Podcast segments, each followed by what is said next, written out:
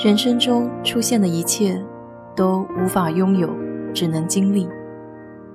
愿你不以物喜，不以己悲，来去随缘。我是 DJ 水色淡子，在这里给你分享美国的文化生活。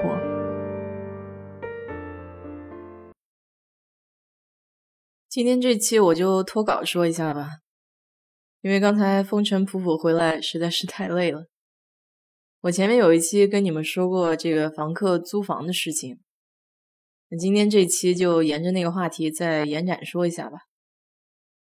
以前我说我有个朋友，因为他去年买了房子，但是他还是签了那个公寓的一年合约。为了减小这个损失呢，所以他就得把这个房子放到市场上找人来租嘛。在这个过程里面呢，我们确实遇到过形形色色的人。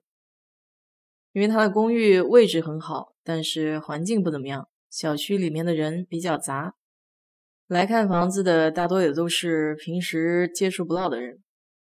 最后他租给了一个二十多岁的小姑娘，那个小姑娘很讲道理，也很讲礼貌，但是你一看呢，就知道她没什么生活经验，就好像那种比较年轻的时候跟家里人吵了架，然后离家出走这个样子。为什么会这么说哈？因为他对这个生活的事情呢，好像基本上是一无所知吧。比如你这个找公寓得开水电气，这些都不懂，还跑过来问我朋友怎么弄。刚住进去那段时间呢，还挺省心的，基本上这个没什么事情，这个女生不会找我朋友，而且也都按时付账。但没过多久，这个小区就给我朋友打电话了，说必须要让这个女生搬出去。通常没有经过小区的同意，把房子转给别人呢是不允许的。但我朋友这个小区呢，就属于睁一只眼闭一只眼，反正他那边有房租收就可以了嘛。那这次这个情况呢，就稍微严重一些。就小区为什么会强烈要求这个女生搬走呢？主要还是因为她那个男朋友。他两人在家吵架，一言不合说要分手。这个男生就不依不饶，整天绕着这个小区里面晃悠。所以小区里面的居民呢，看着他在那边整天晃悠，也比较瘆得慌，然后就把他给举报了。当然，这个还不是最关键的，主要还是因为这个男生呢，晚上的时候想强行闯入这个女生住的公寓。当时小区差点就要报警了，但是这个女生不让。因为这个男的他本来就有前科，所以如果再报一次警的话，就要坐牢了。这个女生这么一看，还是有点心慈手软哈。总之就是一团乱七八糟的事情。你租房子，你最讨厌的就是遇到这种事情。后来这女生就再三给我朋友道歉，最后把剩下的房租付了，但还是要搬。那因为这个男的已经知道她住在哪里了嘛，这样就不太安全了。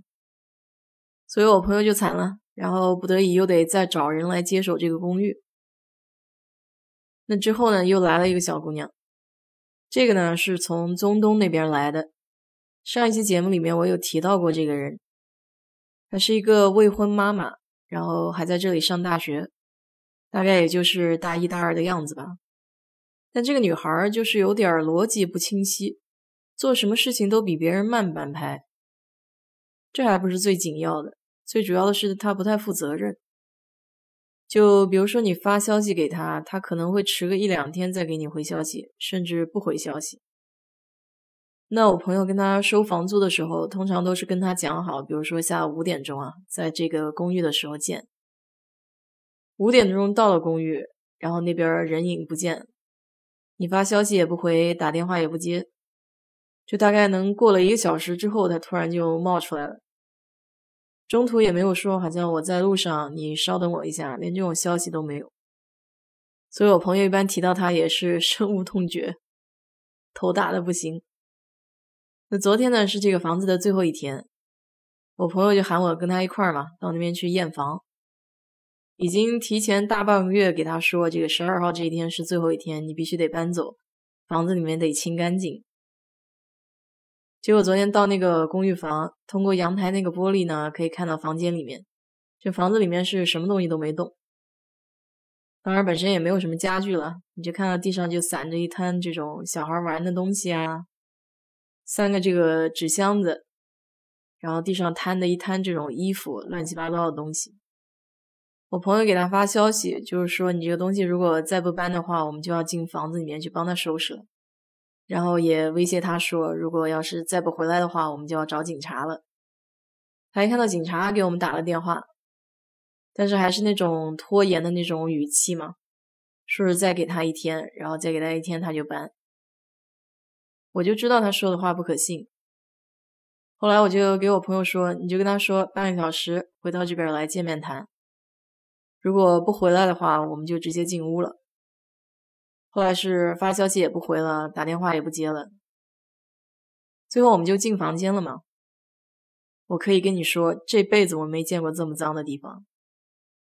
一进门，先是很多小的那种黑色的虫子就迎面扑过来了，然后那个厨房的台面上还有血迹，就是烤肉的时候，那个肉从盒子里面滴下来那个血，他连擦都不擦。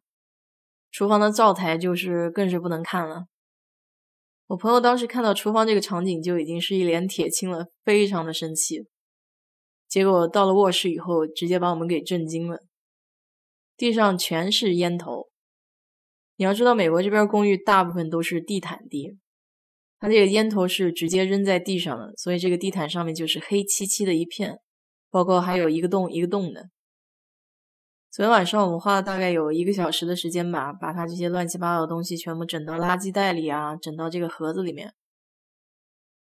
本来我是说直接想把它扔掉的，结果我朋友说再给他一次机会了。后来给他发消息说，当天晚上或者第二天早上，这个东西必须要清掉。如果不清的话，我们就把它扔了。那今天下午就是再去看一下，他是不是有按照我们说的那样去做。不出我所料，这个家里就是一动没动。给他发了一个消息说，这个东西我们就准备扔了。他给我朋友回一句说，我不在公寓里面。所以今天下午的时候，就顶着大太阳，我们两个人一人扛着这些东西，把它扔到那个垃圾箱那边，要走好一段路。